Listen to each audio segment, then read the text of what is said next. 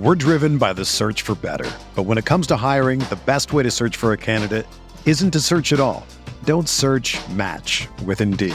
Indeed is your matching and hiring platform with over 350 million global monthly visitors, according to Indeed data, and a matching engine that helps you find quality candidates fast. Ditch the busy work. Use Indeed for scheduling, screening, and messaging so you can connect with candidates faster. Leveraging over 140 million qualifications and preferences every day, Indeed's matching engine is constantly learning from your preferences, so the more you use Indeed, the better it gets. Join more than 3.5 million businesses worldwide that use Indeed to hire great talent fast. And listeners of this show will get a $75 sponsored job credit to get your jobs more visibility at Indeed.com slash BlueWire. Just go to Indeed.com slash BlueWire right now and support our show by saying that you heard about Indeed on this podcast. That's Indeed.com slash BlueWire. Terms and conditions apply. Need to hire? You need Indeed. Now joining me on the Oregon Man Clinics hotline is Max Torres, publisher and lead editor of Ducks Digest, part of SI's Fan Nation. He's also the host of the Ducks Dish podcast. Max, it was a busy week for Oregon recruiting, and I know that you're all over it. Thanks for being here to break it all down. Yeah, Justin, glad to be back. It's definitely a busy time for the Ducks, so plenty to get into. Thanks for having me. So the Ducks got a huge commitment from 2024 five-star defensive lineman Aydin Breland out of Mater Dei last Saturday, and you had a chance to talk to Aydin. What did you learn from him, and why is this such a big get for the Ducks? Yeah, so I got to see Aydin Breland on Thursday night for a, another dominant Mater Dei win over Orange Lutheran out here in Southern California.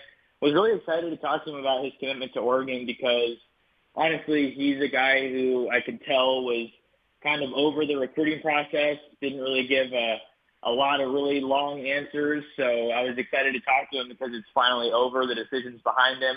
I chose the Ducks over Georgia and Miami, but really it was Oregon versus Georgia. And I think that kind of gets at the root of your question, why this is such a big get, a phenomenal get for Dan Lanning and the Ducks on the trail. This was a head-to-head recruiting battle against Kirby Smart and the Georgia Bulldogs, defending national champions and uh, really just a, a factory for defensive linemen. So I think this is a statement for Dan Lanning and the rest of the Oregon coaching staff that they can get anybody in the country.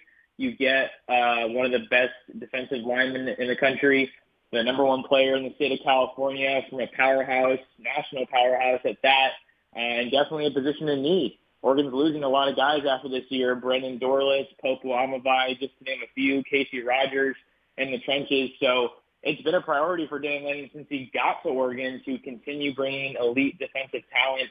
And honestly, Justin, if Oregon keeps doing what they want to do and what they're supposed to do in the 24 cycle, they very well could finish with the best defensive line haul in the country. Not going to be easy by any means, but given who they have in the fold already and some of these names that they're still going after, I think that it's definitely well within reach. But that that was a huge get for Dan Lanning and company. A lot of fans wanted a five star, and and now they got one in Aydin Breland. Well, that'd be very exciting to hear for Duck fans. I know that they all know that it all starts out in the trenches, so being able to bring in a, a big haul like that would be huge. Another interesting guy to talk about is Breland's fellow Mater Dei teammate Nate Frazier. So he's committed to Georgia, but it sounds like Oregon is still in the mix. What have you heard, Max? Yeah, so Nate Frazier is another guy I got to, to see last night and talk to just to kind of get up to speed with things and see where he's at with the recruiting process. This kind of, again, was a Georgia versus Oregon battle, but Oregon was on the wrong end of it that time. That had kind of been the theme up until Breland committed, right? That's what I was getting at. And now that uh, he's committed to Georgia, um, I don't think this one's over. That's kind of the easiest way I can explain it to you, Justin when I was talking to him last night, um, he was a little bit deflective when it came to the recruiting questions, so I can't blame him there. I, I think, you know, when guys are committed, they don't want to say the wrong things. They don't want to, you know, put themselves or the school they're committed to in a bad light or anything, so I completely respect and understand that. But the thing that he did tell me is that the contact is only ramped up with Oregon as far as their efforts to flip Frazier since Breland committed. It's only been about a week now, not even since Breland committed. And Frazier has been, for the entirety of the 2024 recruiting cycle, Carlos Locklyn's top running back target. Now, Oregon already has a really talented back in the fold in 24 in Dejon Dink Riggs from Washington, D.C. St. John's. Uh, and, um, man, they would love to add Frazier to this class. So I think that that one's not over. They're going to keep doing all they can. The next step is probably going to be to get him out on a visit in Eugene. Um, I know that he really, really likes Carlos Locklyn, and I think that Oregon's offense is really, really tailor-made to fit a back like Frazier who can do a little bit of everything. He is in phenomenal shape, 5'11", 205 pounds, had two touchdowns last night, and uh, he's a seriously special talent that is just scratching the surface of his potential based on all the coaches that I've talked to uh, around the Southern California football scene about him. Well, we'll keep an eye on Nate Frazier. It's another week for Oregon, another opportunity to get recruits on campus for another game, which can be a huge boost, obviously. There's a couple guys specifically I want to ask you about. The first being Solomon Williams. Where would he fit into an already crowded defensive line haul, like you mentioned earlier? Yeah, so Solomon Williams is another huge name for Oregon in the 2024 recruiting class out of Tampa, Florida, Carrollwood Day High School. He's taking his official visit to Oregon this weekend. And what you got to know about Solomon Williams is he was actually supposed to come out for the Colorado game. Uh, but from my understanding, there were some uh, some family stuff that came up, so he had to reschedule. And now he's coming back to Eugene. He's he's already in town uh, for his official visit, and this is a guy that I think Oregon would definitely roll out the red carpet for. I think anytime you get Florida talent on campus, it's incredibly important to do the best job you can. And Solomon Williams has been to Oregon before, so it's a familiar location for him.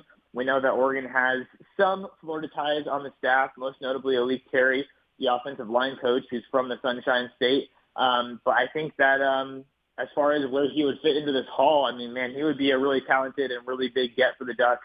They already have a commitment from edge rusher Jackson Jones out of Yuma Catholic in Arizona, um, and they're also looking to potentially add Elijah Rushing his, following his decommitment from, from Arizona. So the numbers game can get tricky, uh, but Oregon does have some flexibility here just in terms of, you know, who they want to prioritize and, and who they want to take with uh, just about two months left until the early signing period. So Solomon Williams is a really, really talented player, over 40 reported scholarship offers, but hey, he's whittled that down to five. You got Oregon, Texas, Texas A&M, Clemson, and Alabama. So pretty much the cream of the crop in terms of schools that Oregon's going against. But uh, I think they still have a really good shot. I wouldn't write Oregon off in this one. I don't think they're necessarily the leaders, but maybe that changes after a good official visit this weekend. We're driven by the search for better. But when it comes to hiring, the best way to search for a candidate isn't to search at all. Don't search match with Indeed. Indeed is your matching and hiring platform with over 350 million global monthly visitors, according to Indeed data, and a matching engine that helps you find quality candidates fast. Ditch the busy work. Use Indeed for scheduling, screening, and messaging so you can connect with candidates faster. Leveraging over 140 million qualifications and preferences every day, Indeed's matching engine is constantly learning from your preferences, so the more you use Indeed, the better it gets. Join more than 3.5 million businesses worldwide that use Indeed to hire great talent fast. And listeners of this show will get a $75 sponsored job credit to get your jobs more visibility at Indeed.com slash BlueWire. Just go to Indeed.com slash BlueWire right now and support our show by saying that you heard about Indeed on this podcast. That's Indeed.com slash BlueWire. Terms and conditions apply. Need to hire? You need Indeed.